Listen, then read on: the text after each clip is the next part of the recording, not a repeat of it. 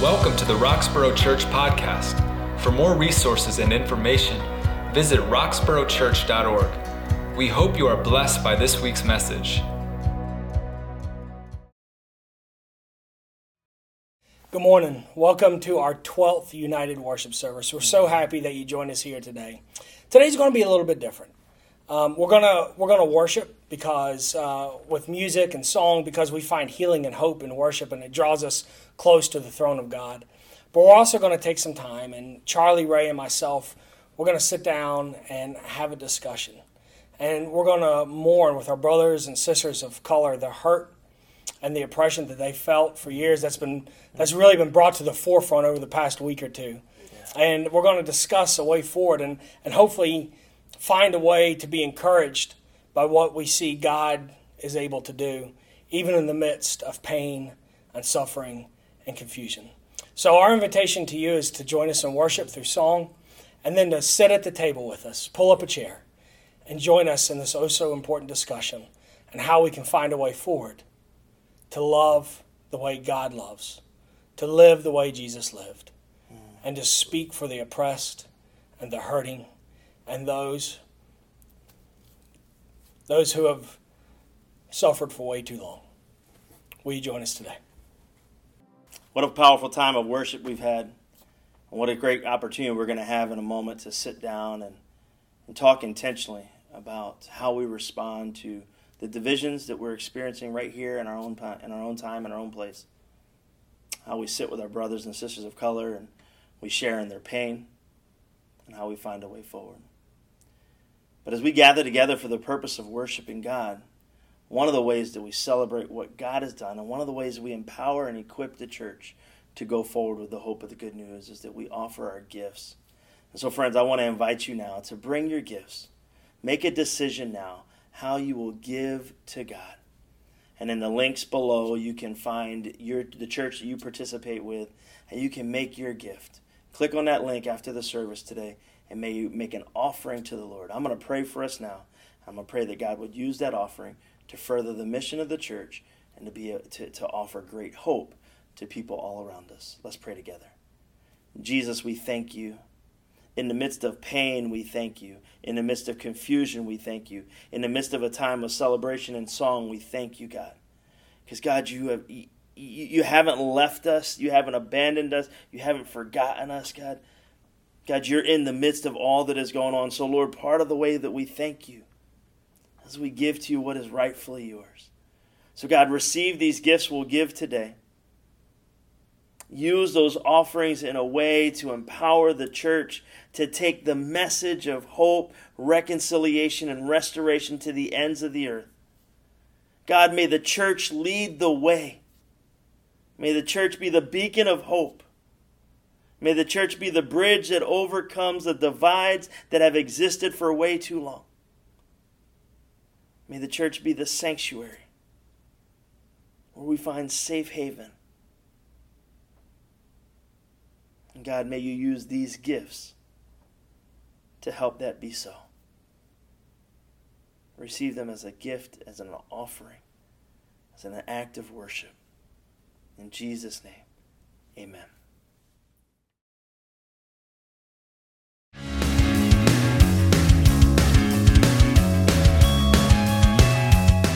Hey kids, Pastor Ricky here again for our Kids Challenge, and I'm so excited to introduce our new series called Epic. And during uh, this series, we'll, we will be talking about the people of Israel back in the Old Testament. Um, God had a plan to bring his people into the promised land after delivering them from Egypt. And even though God had a plan to bring them into this awesome land that he promised he would provide for them and protect them, they had to go through this uh, wilderness. And so they were wandering for a pretty long time. And for some of those people, they experienced uh, loneliness and feelings of unbelief and struggle, but God wanted them to know that He was with them and He was present with them. And so that's what we're going to be talking about that God is with us in our struggles no matter what. Um, and so we'll be spending this month talking about that and learning from their stories. And so let's not waste any more time. Let's jump into our first lesson of Epic uh, and rejoin our friends Carl and Cassie. Check it out. Hi there, you little chicken nuggets. It's me, Carl, and welcome to Grow TV. Welcome to Grow TV. Introducing your host, Carl. And your co host, Cassie. Where we learn, where we grow, and we talk about Jesus. Once again, welcome Grow TV. Wow! I'm so excited y'all are here. But I was hoping you guys could help me figure out some questions I have. Like, if you were an animal, which animal would you be? What language is this?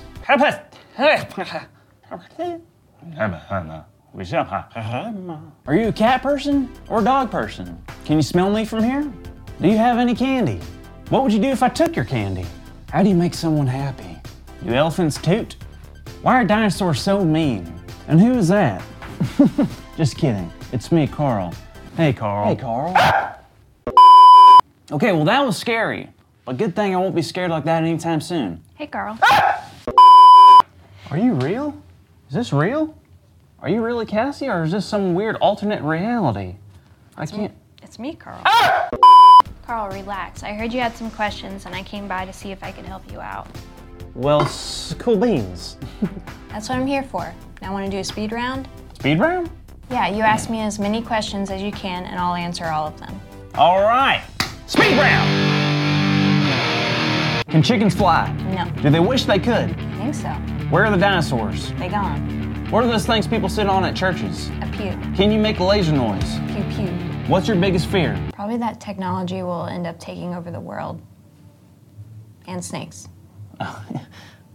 Last question. What in the world is a tabby nickel? A what? A tabby nickel. I was in church the other day and the preacher man said, These people built a tabby nickel. Can you use it in a sentence? Yes, I can. The person saw a tabby nickel. All right, I'm not sure what I expected there. Do you remember where the story of the tabby nickel was in the Bible? Yes, it was either in Second Hesitations or Exodus. I think you're talking about Exodus, so let's go there. Yeah, the tabernacle, not tabernacle. Tomato, tomato. Yeah, okay. Well, this is a really cool story, Carl. And the tabernacle is actually something very important. Well, what is it? Well, in the time of Moses, God wanted to build a tabernacle. It was like a big tent that they could put up, take down, and carry wherever they wanted. So it's just a tent? What's so special about that? It was a lot more than a tent. God explained it was a place where they could spend time together. Wow! So God wanted to be with them? Of course, God wants to be with us all the time. That's pretty cool. Well, I just. I don't know. What? Well, they're in the middle of the desert, the wilderness, per se. Where I live, there's no deserts around here. And I sure don't have a tent. So? So? So that means I can't spend time with God like they did. No, I guess you can't. Not technically like they did. But you know what? What? You can spend time with God in ways they never could. Really? How? Well, not only do we get to pray to God all the time, but we get to read God's Word whenever we want through the Bible. I guess I never thought about it that way. And I guess we do have the Spirit of God too. That's right. Now we have the Spirit of God living in us constantly, so we can spend time with God anywhere. Wait a minute. Did you just say we can spend time with God anywhere? Yeah, That's. That's. it's happening. That's our big idea!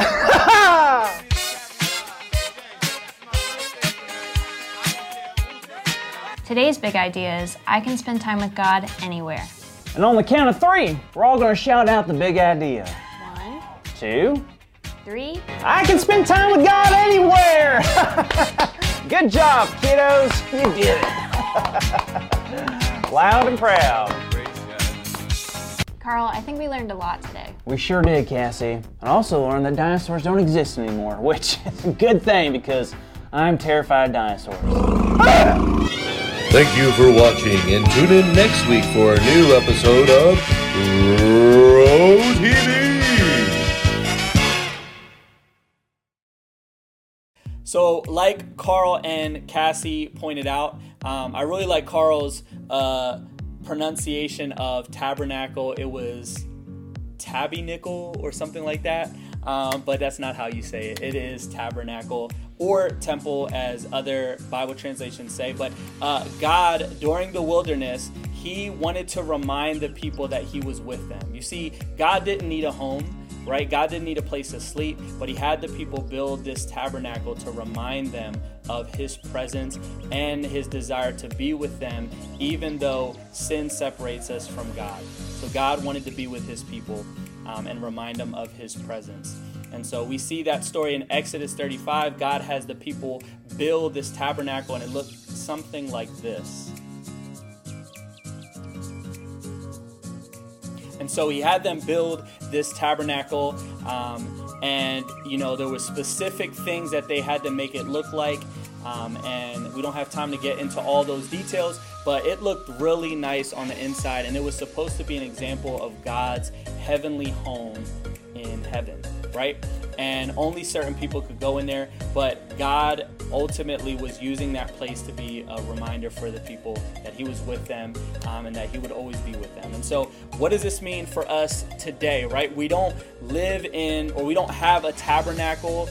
Um, and maybe some of you guys have guessed it. We have a church, right? And different things like that. But God's plan was that we would now be God's tabernacle. See, the Bible says in John 15 that when Jesus would leave, um, he would send the Holy Spirit so that anyone who trusted in Jesus um, would receive the Holy Spirit and it would be God living in them or with them, right? And not only that, but we have a promise to look forward to in the future. In Revelation 21, it says that God is coming back for all those who put their trust in Jesus. We won't need any kind of tabernacle, we won't need to pray or do anything. We will see Jesus face to face. And so that's our hope. But what can you do now? Well, the Bible says since Jesus is living in us, uh, we have the ability to spend time with God anywhere, right? I'm talking about your bathroom, your basement, your friend's house, in your mind, in your heart, with words or without words. We can pray and experience God's presence no matter what. And so, friends, I want to encourage you do that this week, do that today. Whatever you're doing, make time no matter where you're at to spend time with God and realize this is God's gift to you. It is his personal presence to be with you no matter where you are at. And so I hope that encourages you guys. And uh, let's pray um, as we ask God to remind us of this and get ready for our sermon for this morning. Uh, Father God, thank you so much that you created this tabernacle in the Old Testament, God, as a reminder to your people that you wanted to be in their presence.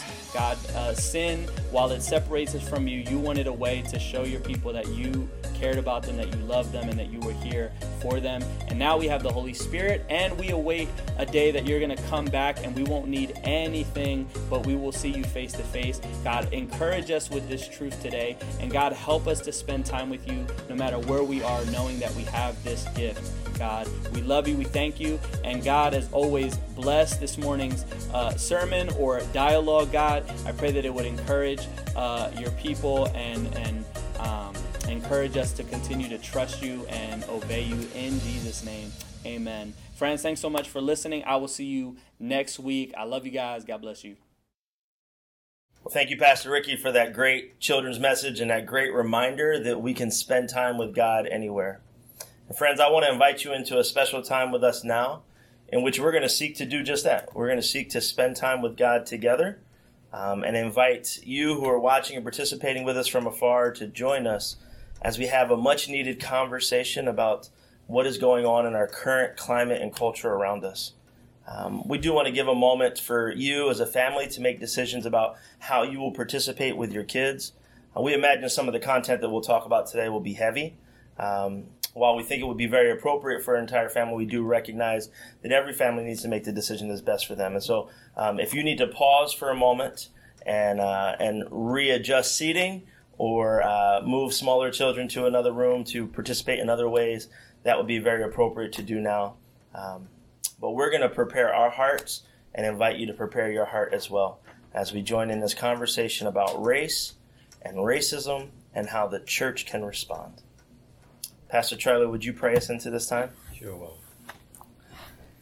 Dear Heavenly Father, we thank you, Lord, for the opportunity to be before you, to come and to shed light in dark areas. Father, we ask that you would speak through us We ask that you would open up the hearts and the minds of your people.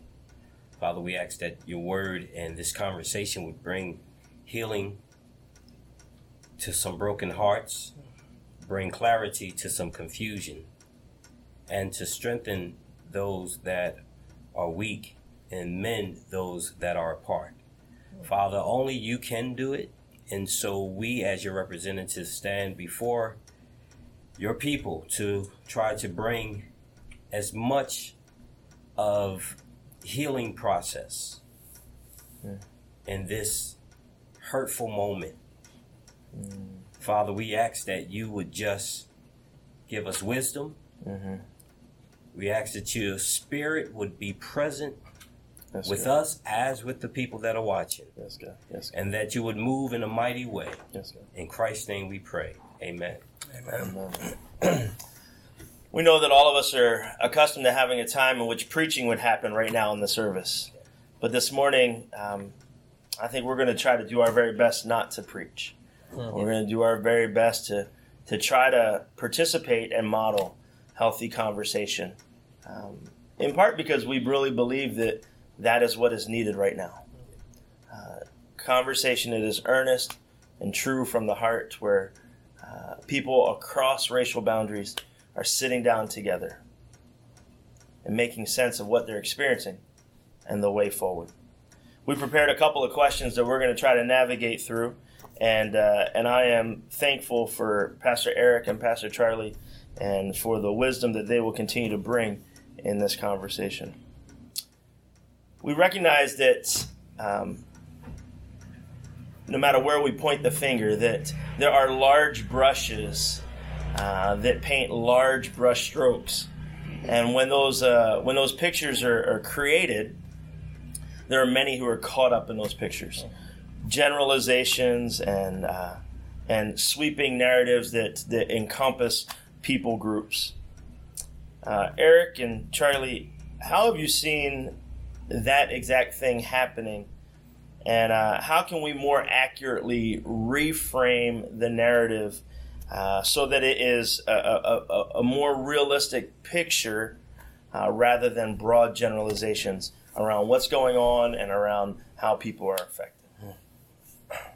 That's a great question. Um, I just I'll, I'll- start. Uh, and I just want to say too, as uh, as as we kind of enter this discussion, like for me, this is a really um, humbling place to be um, as a white person in, in this context. Um, and so, a lot of what I have to say is from a very limited and narrow perspective.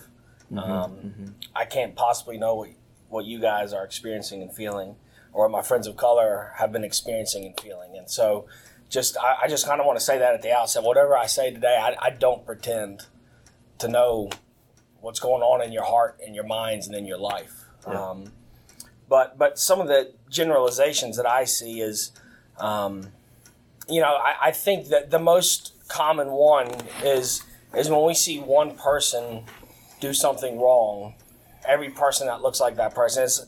The old example is "Oh, I saw a guy with a red sweatshirt rob a bank. Therefore, everyone who wears a red sweatshirt is a bank robber and and that's kind of what we've done. We've just used the color of our skin or our our zip code to make that generalization, and and so that's that's kind of the e- example um, that I see now. How can we reframe the narrative? That's that's really the hard part, isn't it? It is. It Oh. is. Um, and I, I don't know a really great answer to this, except for to me, it's to start to have conversations with people who maybe you've heard broad generalizations about, uh, but get to know people personally rather than just standing far off and making and casting a judgment on someone uh, because of what you've heard, a stereotype that you've that you've heard. That was. Uh, it reminds me of uh, when Martin Luther King said, "I would rather that my kids be judged by the contents of their character and not by the color of their skin." Um, it has been um, hard growing up um, as a young black man in America, um, having a view of of um, of being a criminal before they even have an introduction Mm. of the person. And I think that if we if we learn to meet the person opposed to judging a person by their appearance, then um, that's just a start. You know, introduce yourselves, get to know one another. But sometimes people just go ahead of, of, of themselves and just want to put the judgment. It's like put the judgment before the person. Just automatically, you have that stamp on. You know, clenches the the pocketbook while you're walking down the street. Um, You know, walk down a different aisle in the store. You know, moments like that. You know, um, that's the hurtful moments that we that we encounter as as you know blacks in America.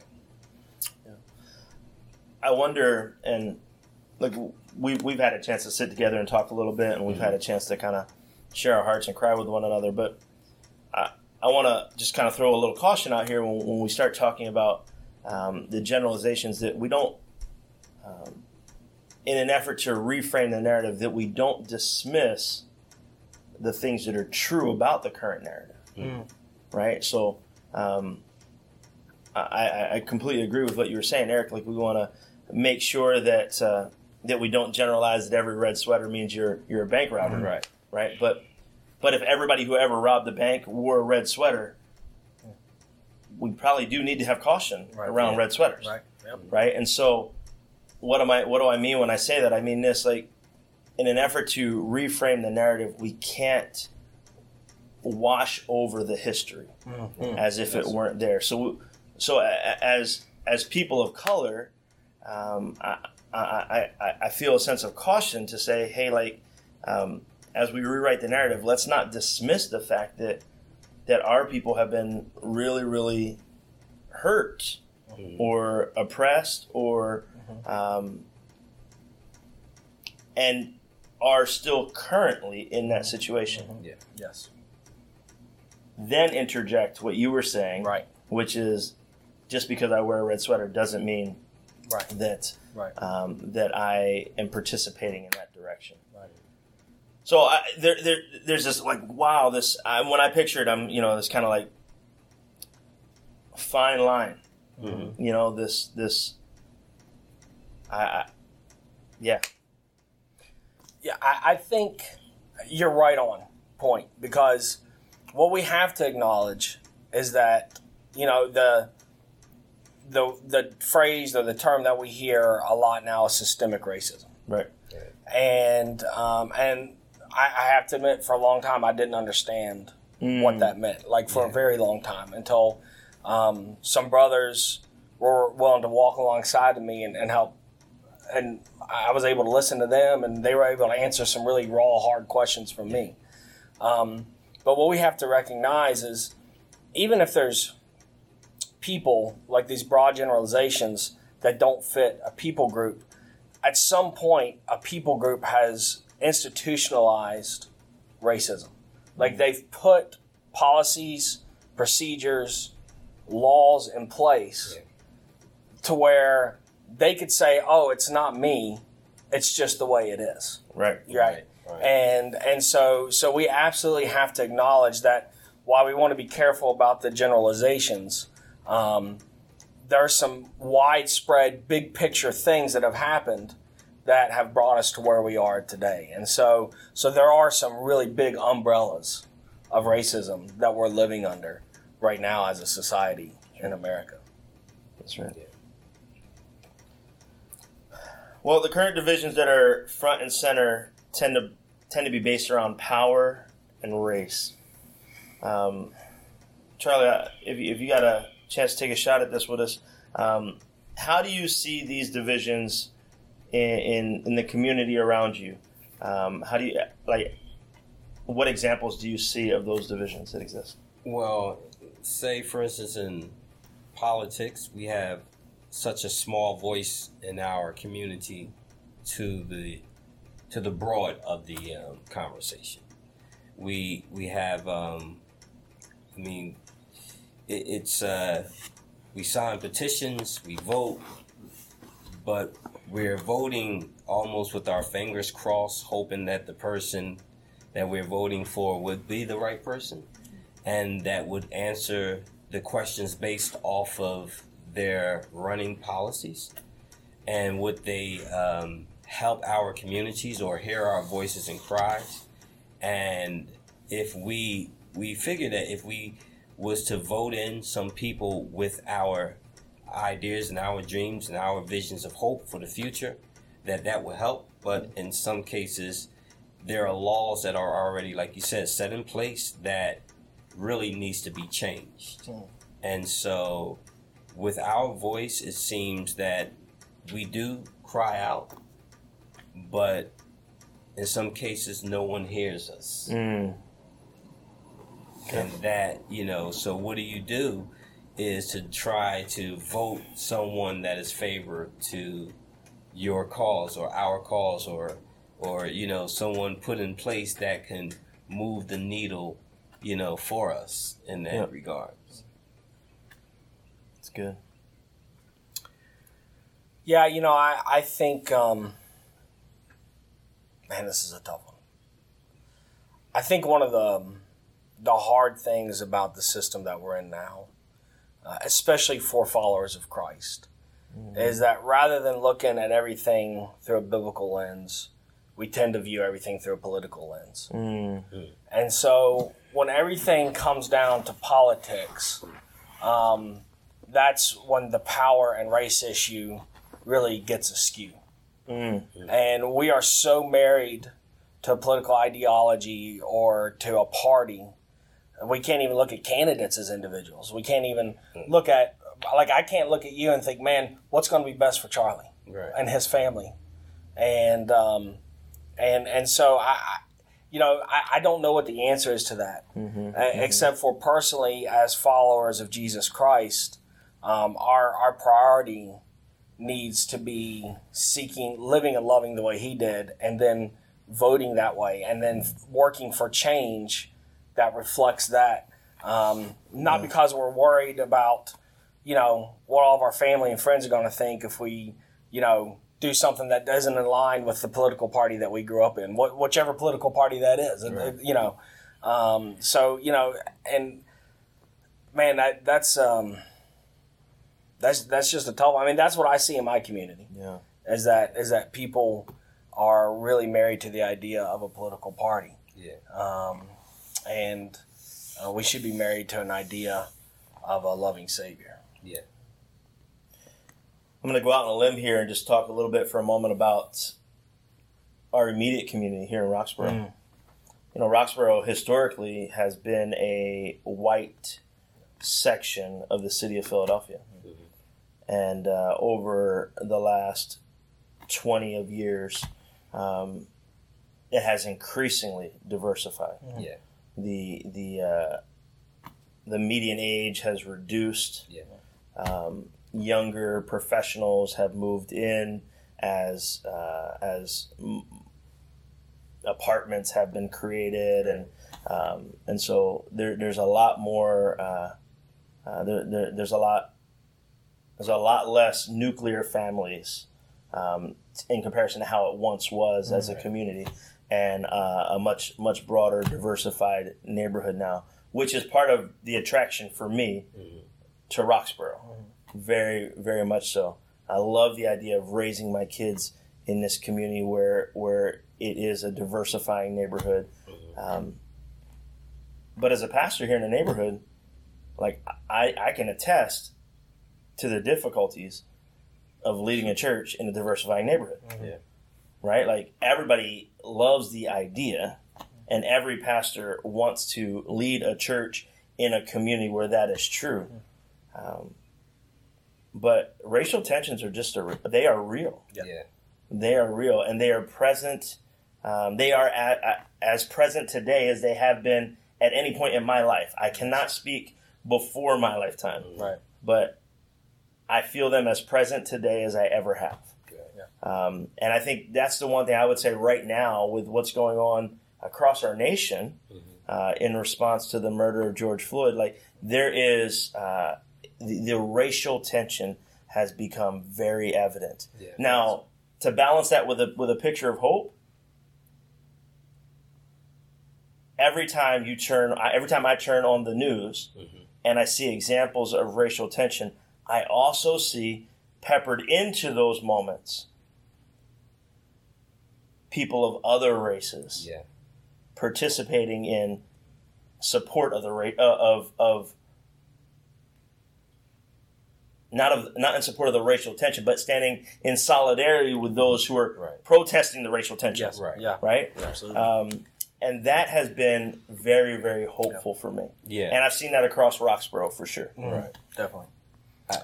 I've seen it. It's it's it's very encouraging to see that um, that the fight is growing, looking more American-like. It's it's no longer just um, a minority's battle, but um, the majorities, like some of the majority, are blending in, and that to me is is more of, a, of American that I would like to see people standing together for a cause to make a difference and a change for another um, race. You know, but standing together, united, that to me, that's a beautiful sight. That's a beautiful sight. Yeah, I, I, I share in that hope because I, I, I've shared with you a couple times. There's there's people in my life who I've known to say things and do things that would we would all consider racist. Um, but I see them now starting to speak out against it. So something is happening. Yeah. um, and as hard as it is, but I think hearts and minds are becoming attuned. The light bulb is starting to go off, Yeah. and and there's people, especially our white brothers and sisters, are starting to say, you know what, something's not right, Yeah. and we may not know what to do or how to speak up, but we're starting to say, okay, there's there's definitely something wrong happening here, and, and awareness is is really taking place, and I, I do see that in Roxborough specifically. Yeah. Yeah. I, let us let us make sure we're painting a true picture of Roxborough as well. That while that light bulb is going off for some people, and uh, while there is a sense of hope, there we have a long way to go. Oh yeah. As a neighborhood, Yeah. as a city, Yeah. as a nation, Yes. and not just in response to, but in support of Right. our brothers and sisters. We have a long way to go. And I think that's part of the question. Part of what was embedded in that question was the uh, the the power piece of it, Yeah. right? And uh, I'll, at least at least as of recent, a lot of our attention has been given to the uh, the unequal balance of power and authority. Um, and so, um, in the case of George Floyd, you have you have a white police officer or white police officers, and you have a unarmed black man. Right. Right. There's an there's an imbalance of power and authority in that Right. moment. Exactly. Um, we don't have a ton of time for this, but just what do we say about that? About the the unequal balance of power? Um, how do we address that? Is it as, is it as easy as a call to those with power and authority? Not a, a call, but a, a charge to those with power and authority to say, "We've we demand better of you for how you use that." first thing for me is to hold those accountable. You know, if you hold them accountable, you know, they'll think twice before they proceed in that in that direction. Um, if you you know if you right now it's uh, you look at some of the other um, arrests that they have made and the arguments that you see because social media shows everything right now. You know, I mean, we've we've had racism, but now it's being shown because of the of the cell phones and the cameras.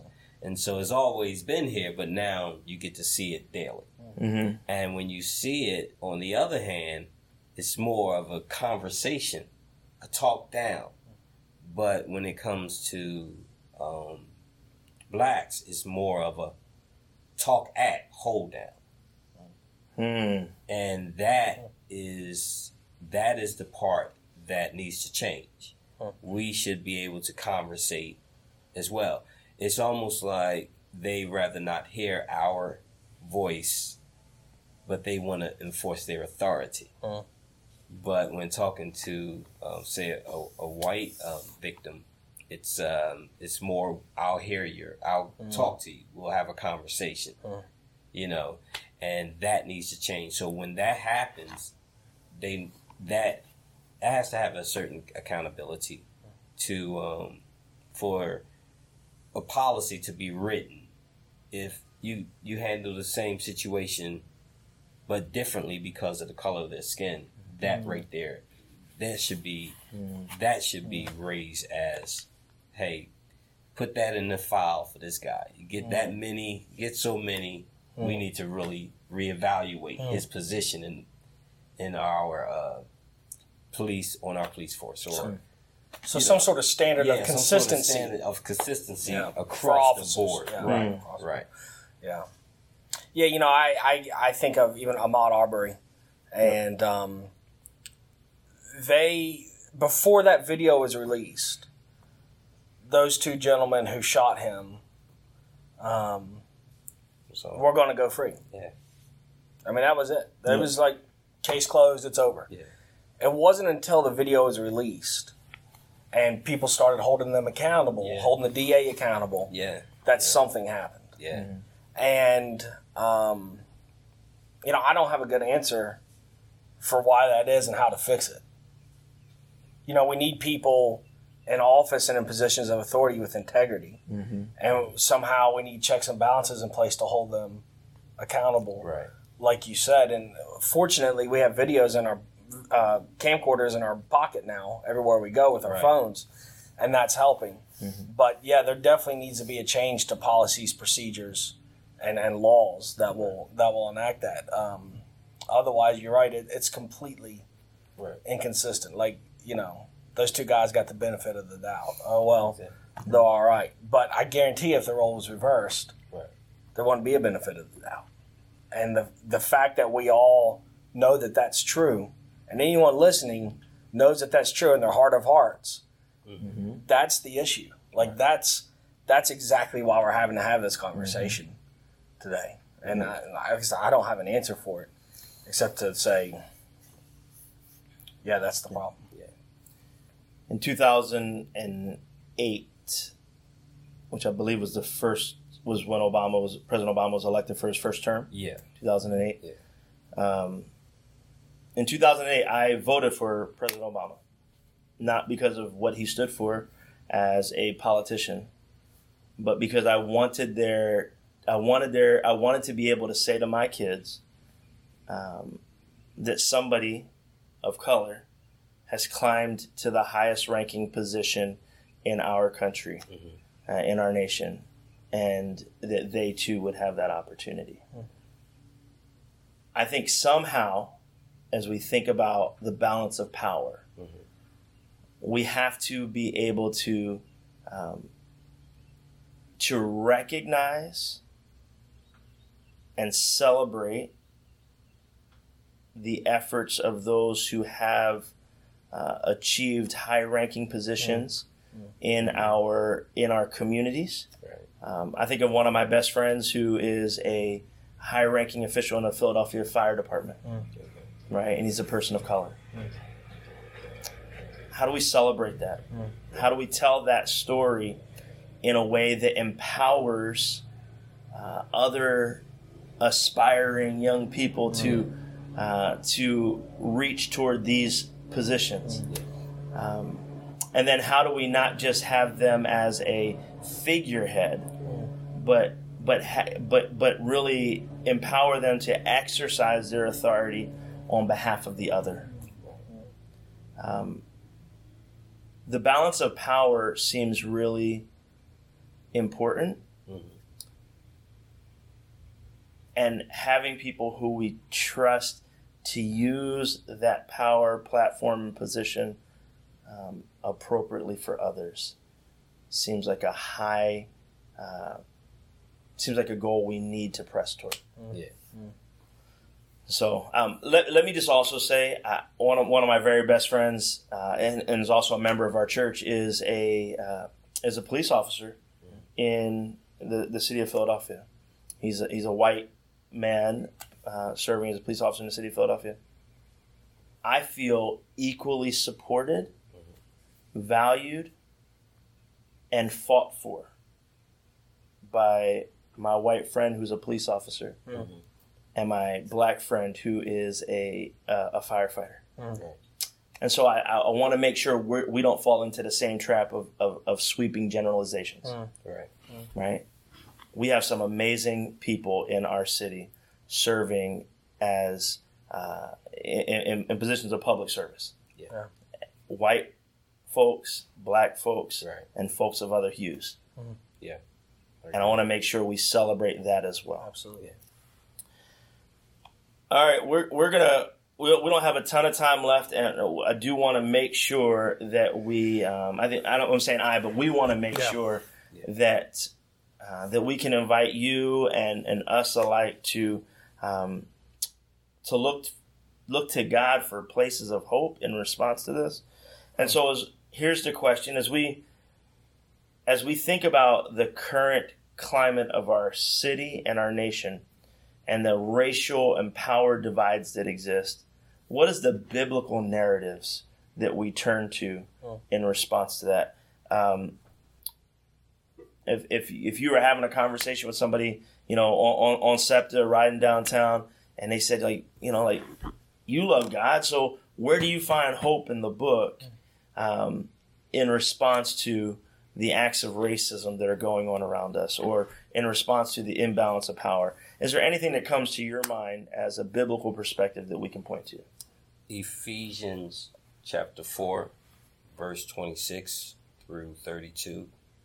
Uh, we was having this conversation uh, yesterday, and I brought this up um, to what is kind of surrounding us right now, and it reads, uh, "In your anger, do not sin.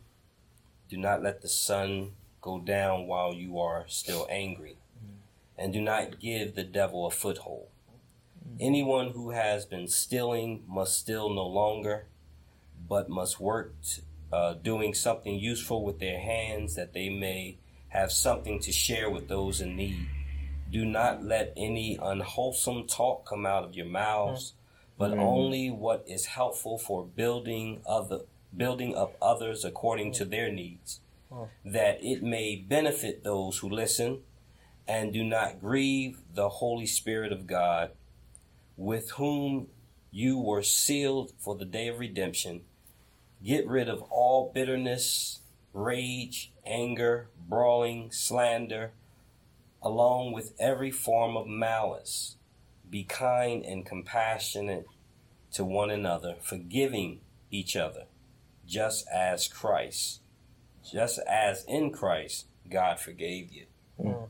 That was, for me, kind of what the city has experienced in the last few days and weeks sums up just touches on everything every aspect of what was going on from the anger the frustration to um, allowing the enemy a foothold in a peaceful um, protest um, stealing from the looting um, you know uh, to the point of speaking against what you really don't understand and speaking bad to what could be a good situation.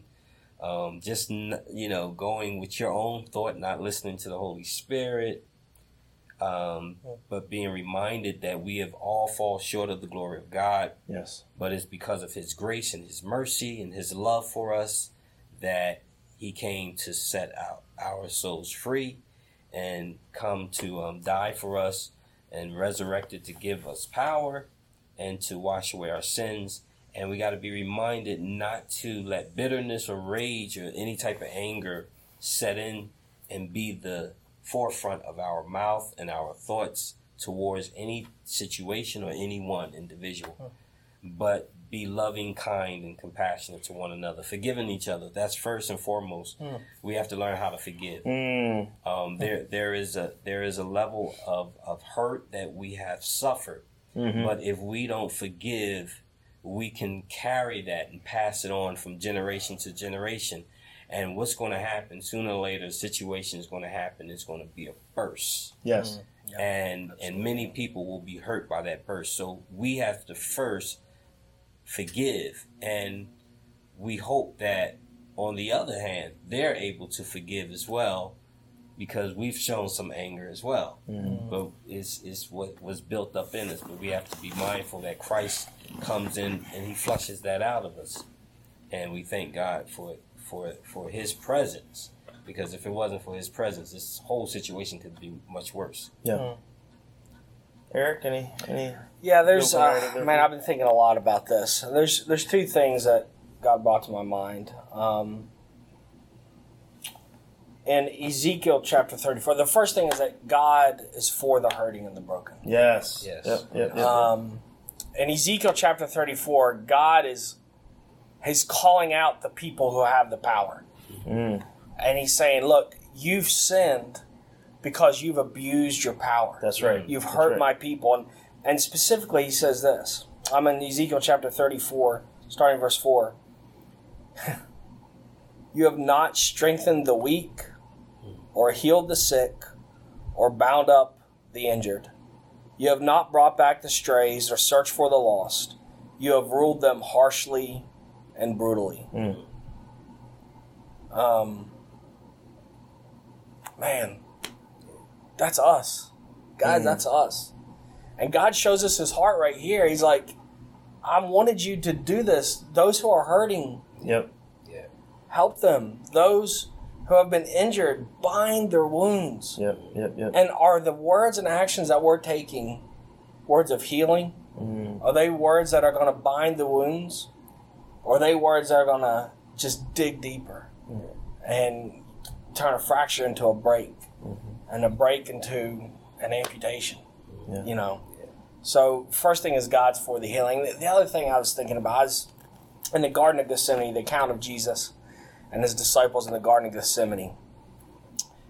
People in power came to arrest Jesus. And then I was thinking about this. Jesus came into a situation where the Jewish people were under an oppressive rule. They were mm-hmm. under the rule of tyranny. And so he came and his disciples and everyone was looking for a Messiah that was going to come and deliver them, right? That's right. And um, and so they came to arrest Jesus. And what happened?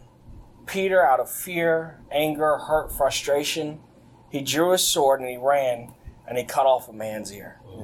Violence was the end. It had just he had had enough. And this man who he loved, who he knew was a good man, was being arrested for no reason, and he was hurt, and he was done with the power and the authority oppressing him. And so he acted out in anger and in violence. Yeah. And then I look at Jesus' response. Man, it's so awesome. Yeah. What's the first thing? Jesus doesn't condone the violence. Put away your sword, Peter. Yeah. I could handle this if I wanted to. Put away your sword. Second thing he does, he heals the man's ear. He cleans up Peter's mess. Yep. Man, he just steps into it and he says, I'm going to take care of you. Yeah. I'm going to forgive this. I'm going to clean up the mess that you made. Yep. And then the third thing he does is he loves Peter. He doesn't say, "Man, I'm done with you." You know, three years, three years. you know, this you get what you deserve, man. You keep That's right. acting like this, you get what you deserve. No, Yeah. Jesus didn't say that. Yeah. Jesus loved him all the way to the cross, All the way up. and then restored him after the resurrection. Yes. And Mm. man, church, people are hurting. They're Peters right now and the violence and the outrage that we see is bubbling over. They've had enough. That's right. But Jesus' response was to step in and help clean up the mess and to love them all the way to the cross and sacrifice himself on the cross. So I think the biblical takeaway for us is we can love people Yeah. sacrificially Mm. the way Jesus did. Wow, wow, both of those are, are right on. Um, I'll simply point to John four forty three. Um, the, the, in, the, in John chapter four, Jesus has an encounter with the, the woman at the well. If you are familiar with that story, you'll know that that story represents um, racial divides. It represents socioeconomic divides. It represents uh, political divides, and and Jesus is, is is bridging all of those divides in this story. Um, but I think the, the verse that gets swept over in this story is John four forty three. It says, "After two days there, he left."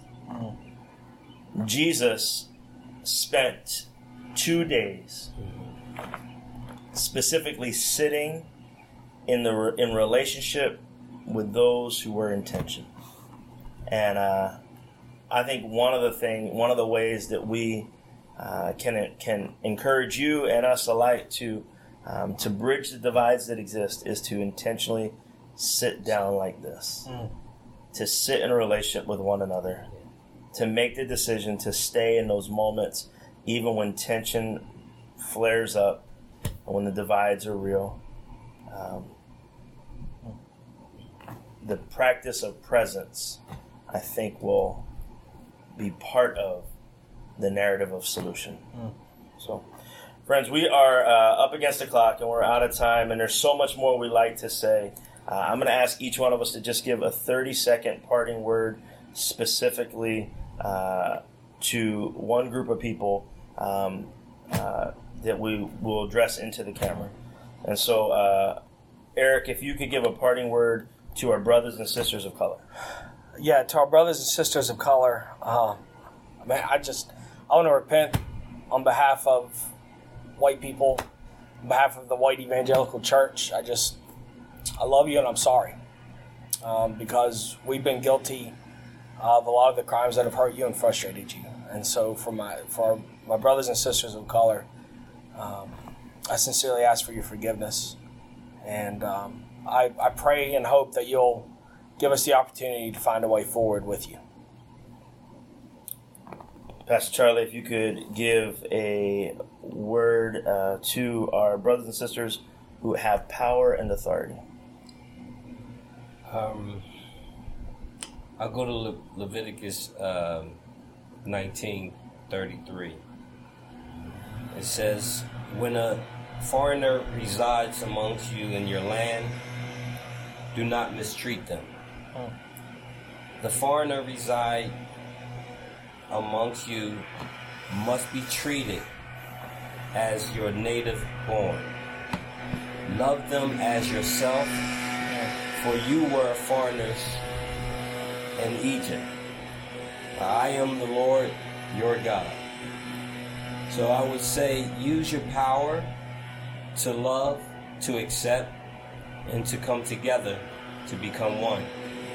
Because divided we fall, but united we stand. And to our brothers and sisters out there who aren't yet followers of Jesus, as you're watching and seeing the church trying to respond to the hurts of our world and to maybe hurts that have directly affected you, let me invite you in. While we may not be the perfect, while we may not have the perfect answers to the questions and to the hurts that are out there, we do know at the end of the day, the one who is, uh, who is righteous, is holy, and is fighting on your behalf already. And Jesus is the reason why we're able to sit together here. And Jesus is the hope that we all cling to.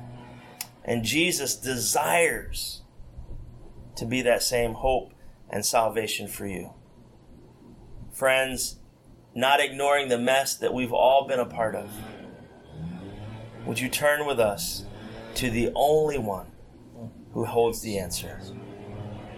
the desire of the church, the desire of us three pastors, and the desire of every single person out there who loves Jesus is that right now you would make a decision to join us in yielding your life to Christ.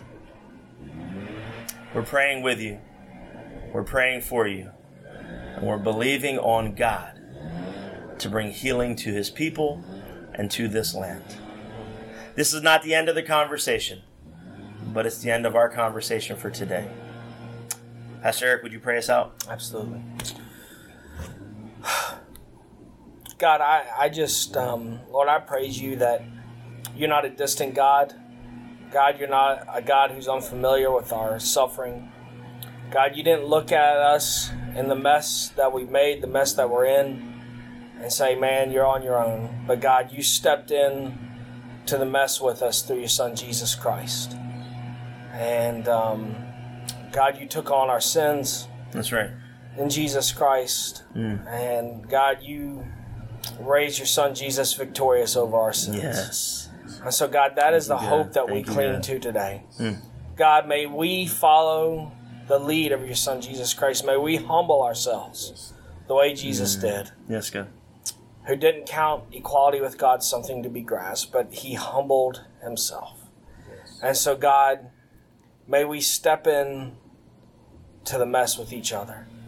God, may we help love one another. Lord, may we help bring healing. May we bind wounds. Mm. Lord, may we not distance ourselves from one another because of different mm. political ideologies, because of different social classes, Lord, because of race. That's right. But God, may we be present with each other mm. the way you are present with us. Mm-hmm. And God, may this be the beginning of change. Lord, may you use this for your glory Yes, God. and to show us that you love every single man, woman, boy, and girl on this planet. No matter where they come from, hmm. no matter what their bank account looks like, and no matter what tone their skin is. So, God, help us to do that. And Lord, help us to look to your Son, Jesus Christ, to lead the way, That's right. how we should live and how we should love. Yes, God. We pray all this in Jesus' name and by That's the right. power of his blood.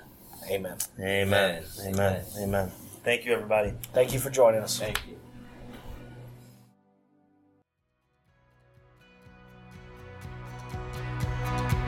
Thank you for listening to our weekly podcast. We pray it was life giving.